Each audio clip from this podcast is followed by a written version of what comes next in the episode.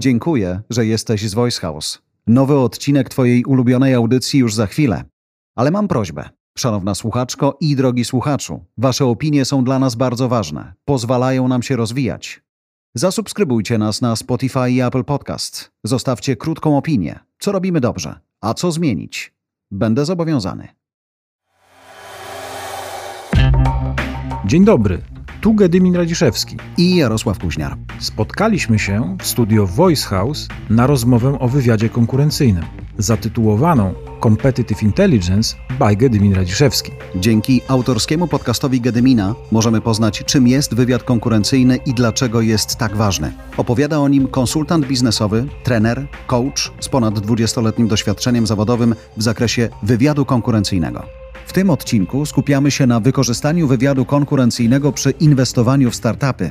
W studiu Voice House obok Gedymina Radziszewskiego, tym razem bardziej w roli Business Angela, także Paweł Michalski z Cobin Angels, organizacji skupiającej aniołów biznesu. Jak profesjonalnie sprawdzać spółki, zanim się w nie zainwestuje?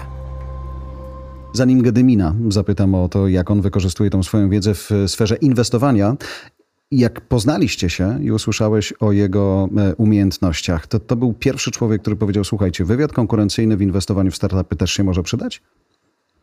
Nie wiem, czy pierwszy, bo nie notowałem. Natomiast e, Gdymin rzeczywiście zawsze bardzo dokładnie stara się poznać e, spółki i przedsiębiorców, zanim podejmie decyzję inwestycyjną i wierzę, że to jest z jednej strony jego background, a z drugiej strony już doświadczenie które, e, inwestycyjne, którego nabrał. Spróbuję inaczej zadać to pytanie. Czy to jest typowe, żeby ludzie, e, którzy inwestują, raczej inwestowali rozumem niż sercem? Nie, to nie jest typowe. Czekałem na odpowiedź zależy. nie, nie, nie jest to typowe. Myślę, że e, jest to trochę związane z tym, jak działamy jako ludzie i więcej osób jednak podejmuje decyzje emocjonalne, robi to trochę podświadomie. E, niż e, chłodną kalkulację. Przynajmniej na tym etapie e, inwestowania, na którym działają aniołowie biznesu. Mhm. Gedymin, z Twojej perspektywy taki wywiad konkurencyjny, a inwestycje w spółki. Nie, już nie mówimy o wywiadzie inwestycyjnym, który się przydaje na poziomie bezpieczeństwa firmy jako takiej, ale inwestycyjnie. Dlaczego to jest ważne?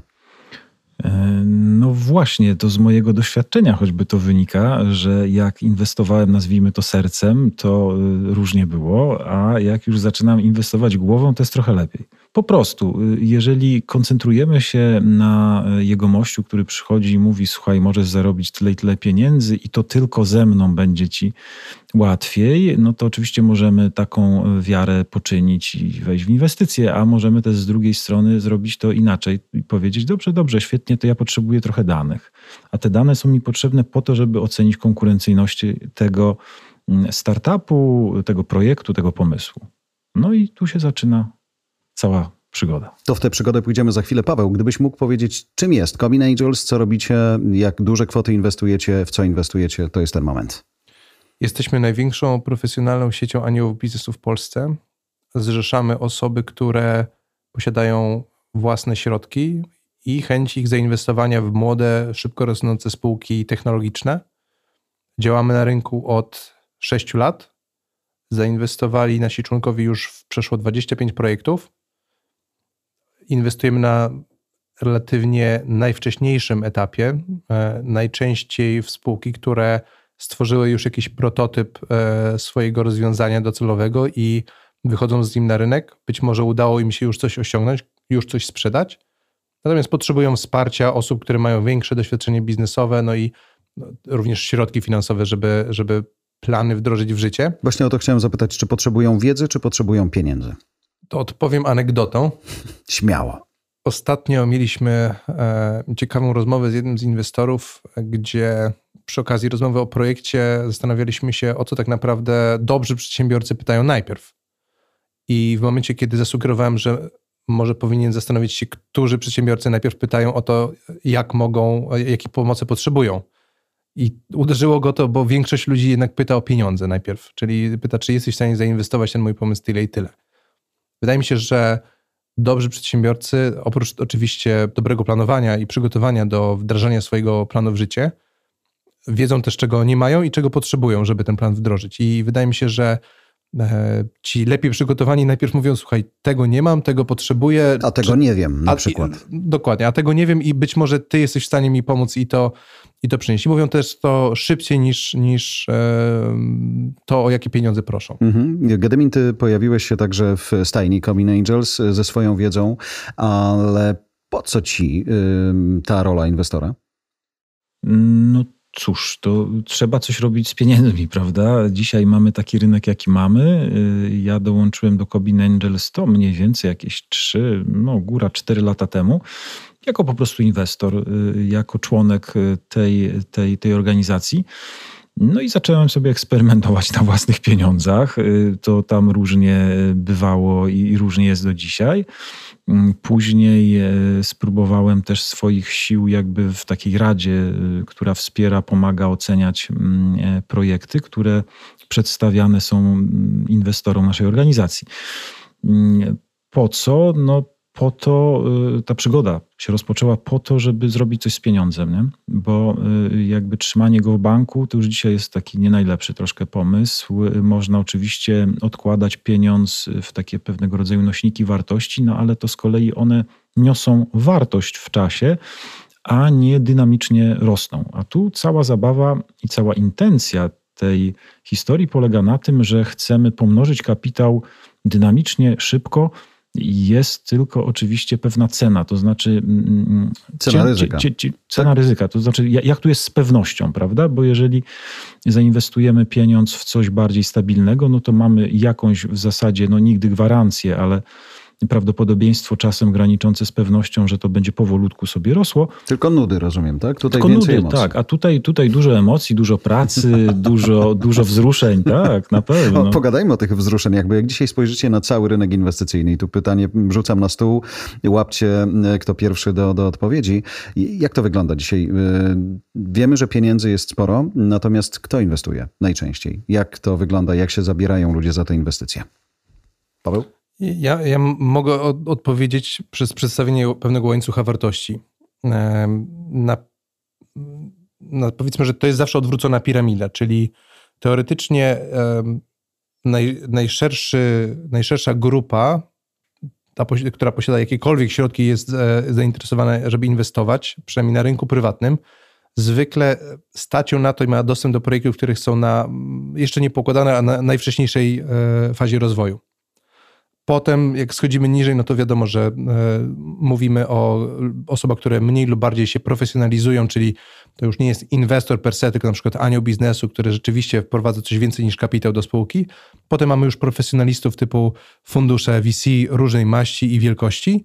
No i na koniec oczywiście e, schodzimy do, do tych największych, e, tych grubych ryb, czyli fundusze private equity, być może mm, korporacji, które coraz częściej inwestują a potem rynku publicznego, jeżeli się uda z takiej inwestycji na, na rynek czy przez rynek publiczny wyjść. I myślę, że patrząc na profil na, na, samej górze, to coraz więcej osób jest po prostu zainteresowane inwestowaniem, bo tak jak Gedemin powiedział, nie ma zbyt wielu opcji, żeby zainwestować w coś, co będzie rosło szybko, co będzie dawało jeszcze mm, okazję na jakąś tam naukę biznesu, e, a nie pasywne przyglądanie się.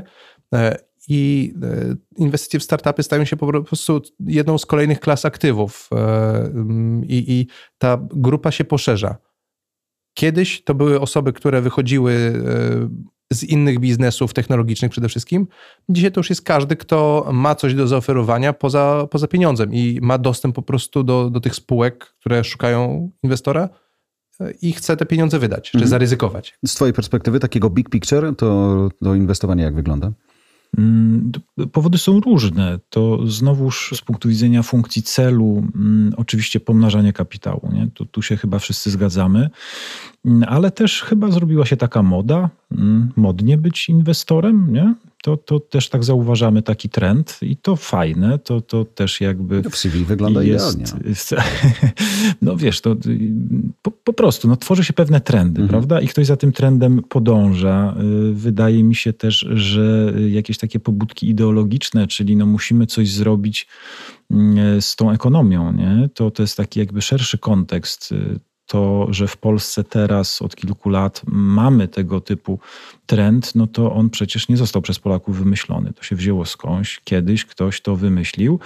No i tu ja bym się znowu odniósł do tych moich ulubionych Amerykanów w pewnym sensie, bo no kiedyś y, na początku lat 90., gdy, gdy sytuacja geopolityczna się bardzo zmieniła i Amerykanie wygrali zimną wojnę z Sowietami, no to wpadli na pomysł, dobra, dobra, no to skończyły się czasy zimnej wojny, nie będzie już łatwo, trzeba wymyślić jakiś nowy trend, jakoś się rozwijać. No i y, facet, który przeszedł do historii, przynajmniej tak spuentowany przez poetę Kazimierza Staszewskiego w piosence 12 groszy, jako facet, który palił trawę, ale się nie zaciągał. Bill Clinton, bo to za jego czasów wyszła polityka taka ekonomiczna w 1992 roku, że okej, okay, to my teraz stawiamy w Ameryce na innowacje, na rozwój technologii, szczególnie technologii informacyjnych. I to przeszło do historii jako Clintonomics. No i dzisiaj, a przynajmniej już od pewnego czasu w Polsce, również podążamy tą ścieżką. Więc to jest pewna ideologia. Chcemy rozwijać technologię. Chcemy być konkurencyjni bardziej. No i w zasadzie cały świat to robi. Nie? Okej, okay. jak popatrzymy dzisiaj na rynek pieniądza, ja wspomniałem o tym, że jest go dużo, bo obserwując patrzę, że rzeczywiście z każdej strony te, te, tych pieniędzy jest sporo. Oczywiście różnie bywa z, z, z, później z decyzjami inwestycyjnymi, ale jednak są pieniądze publiczne i prywatne. Czasem nawet tymi publicznymi zarządzają prywatne, prywatne fundusze. Jak, jak to dzisiaj z twojej perspektywy, Paweł, wygląda? Którego pieniądza więcej? Który jest bardziej wartościowy? Zdecydowanie publicznego pieniądza jest e, więcej, przynajmniej takiego publicznego, który się ogłasza. I tak jak powiedziałeś, jest sporo funduszy jakby z pieniędzmi publicznymi zarządzanych przez osoby prywatne. Wracając do, do przykładu Stanów, które e, Gedwin przed chwilą wywołał do tablicy, tam też tak się to zaczynało. No, w latach jeszcze 50. były jakieś tam pierwsze przymiarki do inwestowania w ryzykowne projekty i wspierania badań RD kapitałem publicznym. Potem legendarny na, na naszym rynku przykład inicjatywy Jozma w Izraelu, też pieniądze publiczne wydawane na jakby rozpoczęcie tego rynku VC w Izraelu ponad 20 lat temu. No i, i, teraz my trochę podobnym przykładem e, w Polsce, ale to nie jest ewenement, e, tego się dzieje więcej na w całym świecie, w całej Europie. E, pytanie, które środki są bardziej wartościowe, to myślę pytanie trochę z tezą, natomiast ja bym, ja bym się do tego odniósł tak. Na koniec ktoś musi te pieniądze wydać i nimi zarządzać. I to jest bardziej pytanie o to, kto czy, potrafi, tak? Kto potrafi. Kto potrafi, bo wiecie, pieniądze to jest środek do celu. Mhm. E, oczywiście na koniec chodzi o to, żeby je pomnożyć, ale z perspektywy zarządzającego on je wydaje w umiejętny albo nieumiejętny sposób. Nie patrzy, z której kieszeni poszły. Jeżeli je, e, jeżeli dobrze zalokuje na dobrych warunkach, bo to jest kluczowe, to ma szansę osiągnąć zysk, niezależnie czy to są pieniądze tam znaczone nie, czy nieznaczone. Mhm. E, ja bym tu jeszcze jakby odniósł się właśnie do tego, jaka jest tam konstrukcja tego rynku pieniądz publiczny ma e, pewne warunki. Jakby trzeba je spełniać, trzeba się trzymać pewnych ram, być gotowym na kontrolę. E, to ostatecznie jest pieniądz podatnika. Pieniądz prywatny ma teoretycznie trochę więcej elastyczności, ale to też z tym różnie bywa, no bo są lepsi i gorsi inwestorzy prywatni, w sensie e, lepsi i gorsi w kontekście zrozumienia tego, co chcą z tymi pieniędzmi zrobić i jak to zrobić.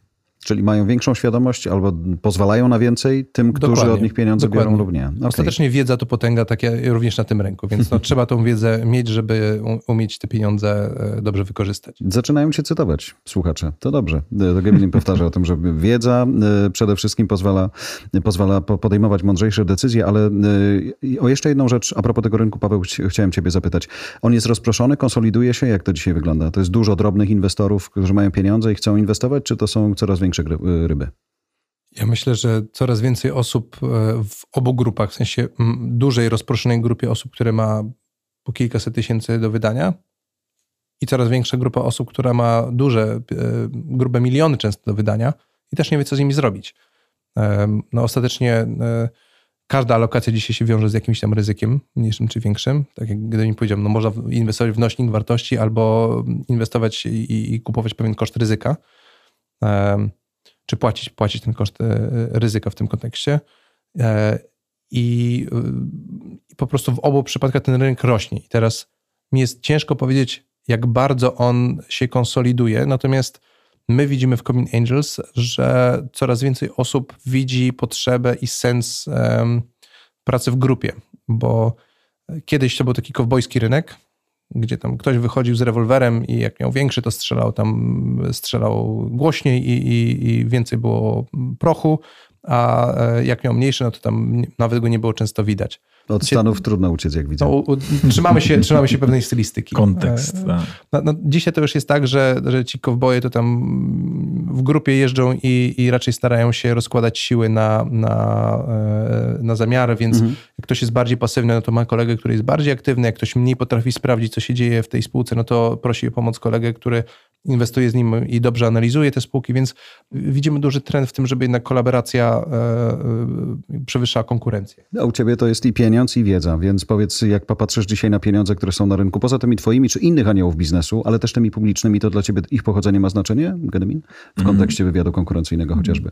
Dla mnie w ogóle ta taka ideologia sypania pieniądza z helikoptera, że tak sobie pozwolę zacytować, pewnego znanego polityka w Polsce, no jest dość trudna, bo z jednej strony mm, oczywiście to jest benefit, no bo y, dlaczego tu w Polsce, y, w której mieliśmy z 50 lat y,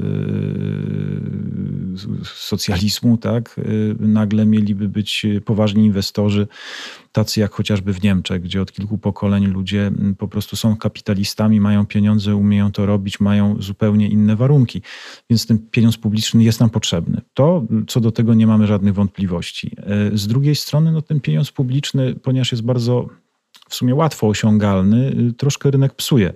Psucie rynku polega na tym, że y, taki PFR ma huby prywatne, które rozdają y, te pieniądze jakby z ramienia PFR-u, a oni nie, nie zawsze jakby koncentrują się na sensowności tych startupów, raczej bardziej na swoim management fee mm, które za to rozdawanie pieniądze na rynek dostają, więc no takie, takie przynajmniej moje są doświadczenia, bym powiedział, yy, takie, takie słodko-gorzkie. Nie?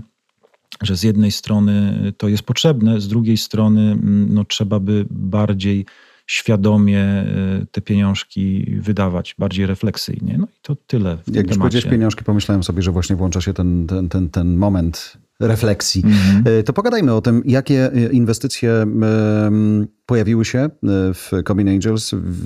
Wiem, że nie, nie, nie zdążymy wymienić wszystkich, ale takie, które wiem, są pozytywne, zakończyły się dobrze, mają fajną historię. Paweł. Ja myślę, że żadna z inwestycji się nie zakończy, dopóki inwestorzy z sukcesem z niej nie wychodzą. Okay. Więc e, takich inwestycji. No tak, e, na exity w Polsce swoją drogą jeszcze chwilę będziemy czekać. Pojawiają się dopiero pierwsze, nie? Tak naprawdę. Tak, tak. I to mówimy o spółkach w wielu przypadkach, które się zaczęły 10 lat temu. Mm. My takich spółek e, siłą rzeczy nie mamy. Co więcej, wiele z nich jest, nawet jak już e, działa parę lat, to jest jeszcze na takiej trajektorii, gdzie dopiero się, e, dopiero zaczyna wchodzić w tą fazę wzrostową e, albo, albo z tą fazą walczy, więc za wcześnie, żeby mówić o już zakończonych inwestycjach. Więc ja sobie pozwolę na opowiedzenie o tych spółkach, z których jesteśmy w ostatnim czasie dumni, no bo albo wsparliśmy je ostatnim czasem, albo widzimy, widzimy tam mm, ostatnio ciekawe rzeczy. Takim przykładem jest e, dla nas e, spółka e, Ewy Galant, która się nazywa Hasiona. Tą inwestycję zamknęliśmy pod koniec ubiegłego roku, no, na przełomie roku w zasadzie, w styczniu te, tego roku. I ona jest o tyle ciekawa, że rozwiązuje poważny problem, jednocześnie starając się budować bardzo ciekawy rynek. I to jest problem radzenia sobie tak na co dzień z chorobą Hashimoto. Z badań wynika, że jest to potężny rynek, te badania są poparte, czy skala tego problemu jest poparta na przykład tym, jak liczne są grupy w różnych językach na platformach społecznościowych, które pozwalają kobietom samo się organizować i radzić sobie z tymi problemami. Tylko najczęściej to działa na zasadzie doktora Google, czyli tam nie ma, niekoniecznie są lekarze, ale kobiety same sobie radzą, e, jak poradzić sobie z tym czy innym problemem. 8 miliardów specjalistów od Hashimota. Tak jest, tak jest. Trochę tak jak w Polsce i, i tak. piłce nożnej. 40 milionów trenerów. Jaki jest tykiet inwestycyjny przy takiej Hashionie? Um, nie wiem, czy tam się ujawniła całkowicie kwota, nie pamiętam, wydaje mi się, mm. że tak, ale generalnie mówimy o paru milionach złotych, dosłownie mm. kilku. To jest spółka na bardzo wczesnym etapie, gdzie e, założycielka spółki przyszła do nas e, w momencie, w którym wiedziała już, jak chce, żeby wyglądał produkt, miała już część zespołu na pokładzie, no ale potrzebowała pieniędzy, żeby ten produkt dokończyć i zacząć też promować jakby jego rozwiązania jako te, które y, będą lepsze niż właśnie ten przysłowiowy doktor Google. I takie parę milionów pozwoli prawdopodobnie, małe parę milionów pozwoli jej dojechać do momentu, w którym no już ma track record komercyjny, gdzie produkt działa, użytkownicy korzystają i można porozmawiać o tym, czy to jest dobre mhm. dla nich, e, albo co można jeszcze poprawić w tym produkcie. Co też jest fajne, znając e, trochę historię i Ewy, i tego, tego produktu. Ewa na co dzień mieszka w Londynie, e, pracowała w zupełnie innym świecie, powiedzmy w korporacji, zarządzała nią fajnie, globalnie i nagle założyła własną firmę, odeszła na swoje, więc to też jest fajna historia i tak myślę sobie, w sumie blisko ma do tych pieniędzy w Wielkiej Brytanii, ale jednak odezwała się tutaj do was, więc to jest fajna, fajna historia. I takich mamy coraz więcej. I wynika to z dwóch powodów. Po pierwsze, mam, mam nadzieję, że tak myślą o nas założyciele firm, ale my się staramy rzeczywiście pomagać im e, zrobić też ten kolejny krok. I e, oczywiście nie każdemu w tym samym zakresie, ale w przypadku Ewy historia się potyczyła o tyle ciekawie, że Ewa rozmawiała e, jeszcze przed nami z jednym e, z funduszy tutaj z regionu, który powiedział, że on zainwestuje, ale pod warunkiem, że ktoś dołoży dwie trzecie tego kapitału jeszcze, którego brakowało, że zainwestuje jedną trzecią, ale dwie trzecie są potrzebne. My uzupełniliśmy blisko jedną trzecią, ale doprosiliśmy też innych naszych partnerów, fundusze z innych krajów, do tego, żeby też weszły. I dzięki temu, dzięki temu Ewa ma na pokładzie fund, w tej chwili fundusze z Czech, z Austrii, z Polski jeden regionalny, aniołów biznesu z Polski i gracza ze Stanów Zjednoczonych. To więc... zatrzymam się przy tym modelu tego potrójnego mhm. zainwestowania, żeby ograniczyć ryzyko? Jak to jest? Tak się, tak się mm, zdarza? Z inwestowaniem, no ja bym powiedział może w ten sposób, że y, każdy ma jakąś strategię inwestycyjną. Tak? Y, czy to są fundusze y, prywatne, czy to są fundusze wsparte kapitałem publicznym, one mają swoje wytyczne. I jakby y, z jakiegoś powodu widocznie tutaj y, te fundusze chciały y, mhm. zainwestować tyle, ile chciały. To jest też takie patrzenie się wzajemne na, na siebie, nie? A kto już tam jest, no a kto tak. zainwestował, a kto ze mną wchodzi. A, czyli uwiarygadnianie się nawzajem. Tak, uwiarygadnianie się nawzajem. To czasem prowadzi do pewnego rodzaju mm, nieporozumień, pomyłek, czy też niespodzianek. Natomiast z drugiej strony no, rynek tak działa. Znamy się, są jakieś rankingi, no to skoro ten fundusz jest, a on jest w rankingu na tej pozycji, to, to wydaje się bardziej bezpieczna no, inwestycja. To, tu się wywiad konkurencyjny przydaje. Też, jak najbardziej. Swoją drogą. To wracając, bo jeszcze wrócimy do tego momentu dlaczego, ale poza Haszioną, Paweł? E, kolejna taka spółka, którą też e, bardzo blisko obserwujemy i też rozwiązuje problem medyczny, traf tak chciał, jest Prosoma. To jest spółka, która pozwala radzić sobie z rakiem czy chorobami onkologicznymi na płaszczyźnie psychicznej, bo terapia to jest oczywiście jakaś tam farmakoterapia, czyli część samego leczenia, no i radzenie sobie powiedzmy już po ludzku z, z tym problemem, a badania pokazują, że jak e, radzimy sobie dobrze psychicznie z chorobą, to i też nasze ciało inaczej reaguje. I, i prosoma e, jakby trochę w tym, w tym obszarze pozwala, pozwala działać. Tam jest wiele więcej obszarów możliwych, natomiast oni się teraz skupiają na, na chorobach onkologicznych. E, Czyli taka psychoonkologia, tylko w wydaniu technologii. Tak, tak, tak. E, I ciekawe jest to, że tutaj zespół też w zasadzie e, już udowodnił coś wcześniej, bo mieli historię budowania wcześniej firmy, sprzedania jej do funduszu private equity. Zestaw ludzi, którzy tam pracują, też jest odpowiedni, bo i są psychologowie, lekarze i, i zespół technologiczny. No i przede wszystkim problem jest e, istotny i e, myślę, że nie ma wstydu zarobić na takim problemie, w tym e, rozwiązując jakby czyjeś życiowe rozterki. Także tutaj to jest spółka jeszcze na takim etapie, to jest trochę trudniejszy obszar do zagospodarowania komercyjnie, ale spółka jest na takim etapie, że już otwiera biuro zagraniczne, za moment będzie pewnie ogłaszała jakieś tam kolejne kroki w czy postęp e, w produkcji. No i to jest myślę, że bardzo ciekawa, ciekawy przykład tego, że aniołowie też wierzą w takie produkty i akurat takie chcą wspierać, że one umownie, mają sens. Umownie miękkie, tak? Czyli jest technologia, ale tak naprawdę dotyka to sfery bardzo e, zindywidualizowanej, emocjonalnej. Ja myślę, że to jest dobre pytanie do, do Gedymina, bo e, de facto chodzi o to, jaki problem chcemy rozwiązać. W sensie, jeżeli przychodzi przedsiębiorca i mówi, słuchaj, to jest problem, który chcę rozwiązać. Rynek na ten problem wygląda tak i tak i moje rozwiązanie wygląda w ten sposób. To myślę, że jako inwestorowi łatwiej się będzie tobie rozmawiało e, z kimś, e, kto przychodzi z takim settingiem i im opowiada i rozmawiacie o konkretach, a nie o tym, e, że ktoś po prostu chce coś tam zmienić czy zbawić świat, ale nie do końca jeszcze wie co. No pewnie to jest kwestia portfolio i taką analizę trzeba zrobić, prawda? Mm, jaka jest tak naprawdę siła tego portfolio? Mm, tu w przypadku tych chorób onkologicznych, no mamy statystyki, prawda? E, to jest y, albo pierwsze miejsce, albo drugie miejsce śmiertelności, bo to tak konkuruje ze sobą kwestia układu krążenia z onkologią. Więc y, pytanie, czy ten produkt y, ma nabywcę i jak my to chcemy sprzedawać. To jest wiele modeli analitycznych, które pozwalają oprzeć się mm, w jakiś taki ustrukturyzowany sposób na danych nie na emocjach, nie na tym, co mi się wydaje, nie na jakichś tam odczuciach, tylko po prostu na konkretach. I rozumiem, że w tym przypadku też transgranicznych danych, czyli ta, ta twoja umiejętność wywiadu konkurencyjnego w tym przypadku też może pomóc, tak? Bo jak Paweł mówi, otwierają biuro za granicą, czy tak jak wspominamy w, w odniesieniu choćby do, do produktu Ewy, też grupy są międzynarodowe kobiet, które dyskutują o Hashimoto, to tutaj ta, ta wiedza transgraniczna jest ważna tu, tu w zasadzie w wywiadzie w pewnym sensie nie ma granic, tak? No bo jeżeli mówimy tak już w bardzo uproszczony sposób, y, otwarte źródła, no to przede wszystkim jest dzisiaj internet, nie? Y, źródła ludzkie, można porozmawiać z dowolną osobą, czy wirtualnie, czy też się gdzieś przejechać, polecieć, sprawdzić. To, to, to nie jest problem. Ja myślę, że ludzie tego nie doceniają, w sensie w analizie e, przeprowadzonej jeszcze nawet przed wejściem w biznes, już nie jako inwestor, ale w ogóle jako przedsiębiorca, że ludzie nie doceniają tego, że e, to, że mamy idealny pomysł tutaj w Polsce, w Warszawie i nasi znajomi nic nie wiedzą na temat e, jakby potencjalnej konkurencji, to po pierwsze nie znaczy, że jej nie ma, a po drugie nie znaczy, że ktoś nie robi tego 10 razy lepiej już e, wśród tych konkurentów, więc ja myślę, że to jest, to jest też ten etap analizy myślę, że powinien być zrobiony również przez przedsiębiorcę wcześniej niż na, na etapie zwrócenia się o, o pieniądze i tego często brakuje. Domykając podium, choć zakładam, że to jest takie podium, które złożone jest z samych pierwszych miejsc. Mamy Hashionę, mamy Prosomę i ostatnia?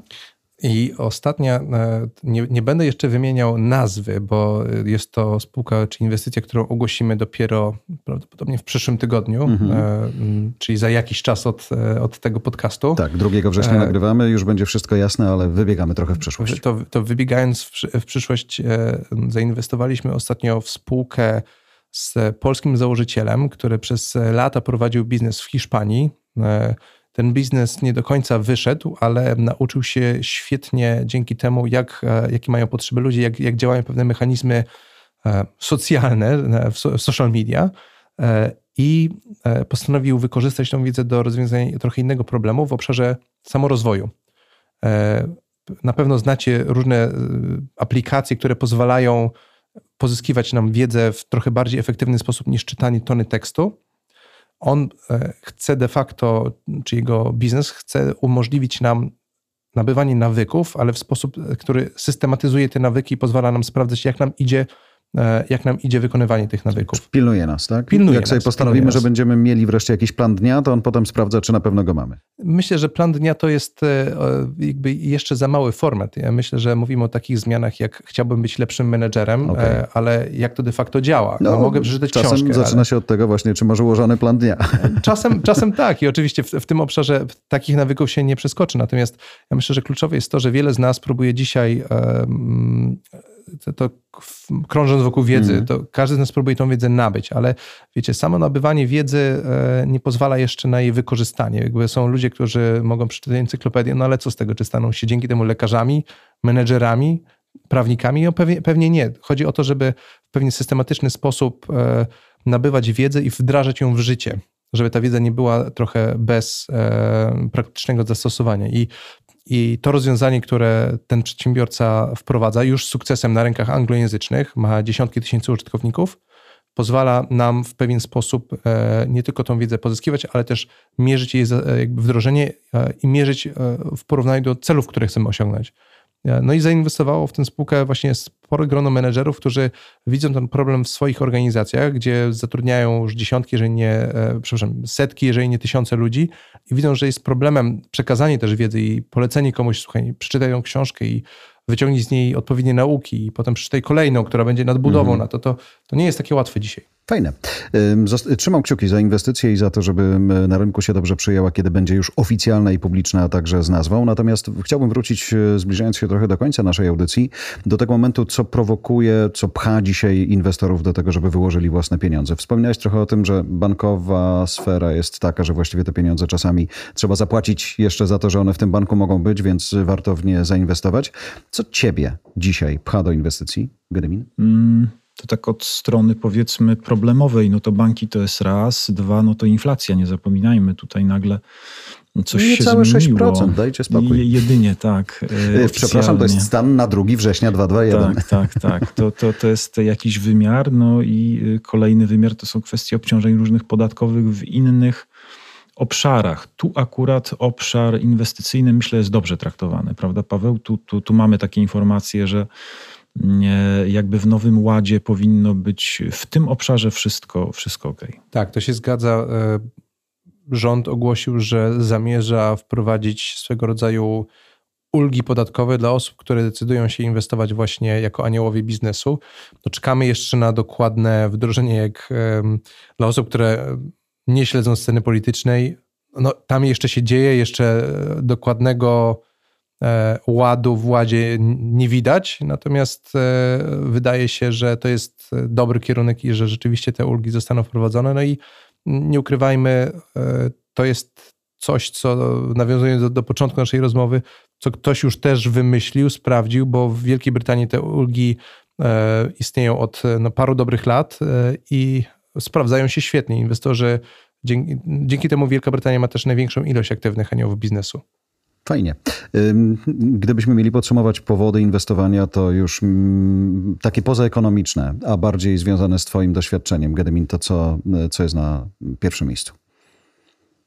Mm, No, no, z mojego punktu widzenia nic nie jest w stanie pobić w pewnym sensie pazerności i takiej chęci pomnożenia kapitału. To, to nie chciałbym jakoś wypaść pejoratywnie, ale uważam, że to jest główny driver, przynajmniej po mojej stronie. Dobra, ale nawet mając to, Mhm. czyli chcesz pomnożyć kapitał, i to jest Tak. cel e, najważniejszy, ale i, i chcesz nie zawieść się na tym, to jak, co, co jest drugie? Dobrze rozpoznana spółka, O, większe ryzyko, jak rozumiem, to działa? rozumiem.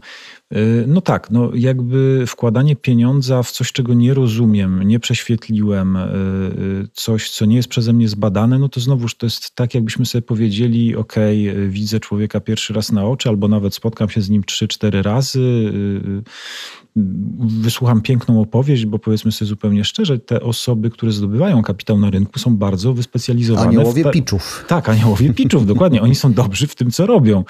I pytanie tylko, czy ich zaawansowanie y, jakby poprzestaje na umiejętności zdobywania funduszy, a znamy takich specjalistów i oczywiście też szanujemy, bo to jest pewnego rodzaju umiejętność. No z, drugim strony, z drugiej strony pytanie, co dalej? Co się za tym kryje?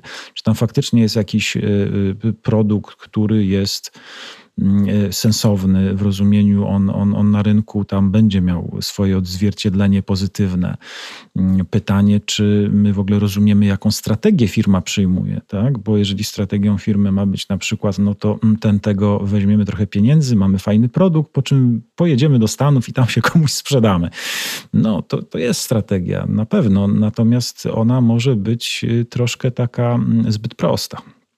Więc, więc jakby tutaj ocena wielowymiarowa, e, oparta o pewne narzędzia analityczne, które z kolei opierają się o dane, faktyczne dane rynkowe, nie tylko tegoż konkretnego startupu, ale i pewnej szerszej grupy, badanie grupy docelowej, tak? No, budowanie też pewnych, y, ja się tu strasznie upieram i z uporem maniaka będę do tego wracał, takich kwestii strategicznych, tak? Y, Jak to ma być za chwilę, bo dzisiaj jest tak, jak jest, jest jakiś problem, który adresujemy, albo, albo jakaś możliwość, którą sp- spostrzegliśmy na dzisiejszym rynku, ale jak ten rynek będzie wyglądał za chwilę? Zobaczcie COVID, jak to wywróciło różnego rodzaju priorytety ludzkie, firmowe. Świat się zmienia. No teraz to w zasadzie być programistą to, to jest wspaniała historia. Y, Ta digitalizacja ruszyła pełną parą, y, więc niektóre zawody się chwieją, niektóre się cudownie rozwijają. No właśnie, nie? No, ale nawet patrząc po, po, po właśnie tych, którzy potrafią programować, oni coraz częściej stają w kolejce po wiedzę miękką, tak żeby być Mhm. bardziej kompletnymi, więc to też jest rzeczywiście fajne. Słowem będzie w co inwestować w najbliższym czasie bardzo. Paweł, dziękuję za spotkanie. Dziękuję bardzo. Nie wiem, czy mogę ci podziękować, bo w sumie jesteś u siebie. w podcaście. Dzięki, dzięki. Dziękujemy Pawłowi za dzisiejsze, mm, dzisiejsze spotkanie, Jarku, i dziękuję też Tobie, bo to tak dobrze się rozmawia. Zainwestowaliśmy w tę Tak audycję, swój jest. czas. Mam nadzieję skutecznie. Bardzo dziękujemy i do usłyszenia w kolejnym odcinku. Do usłyszenia.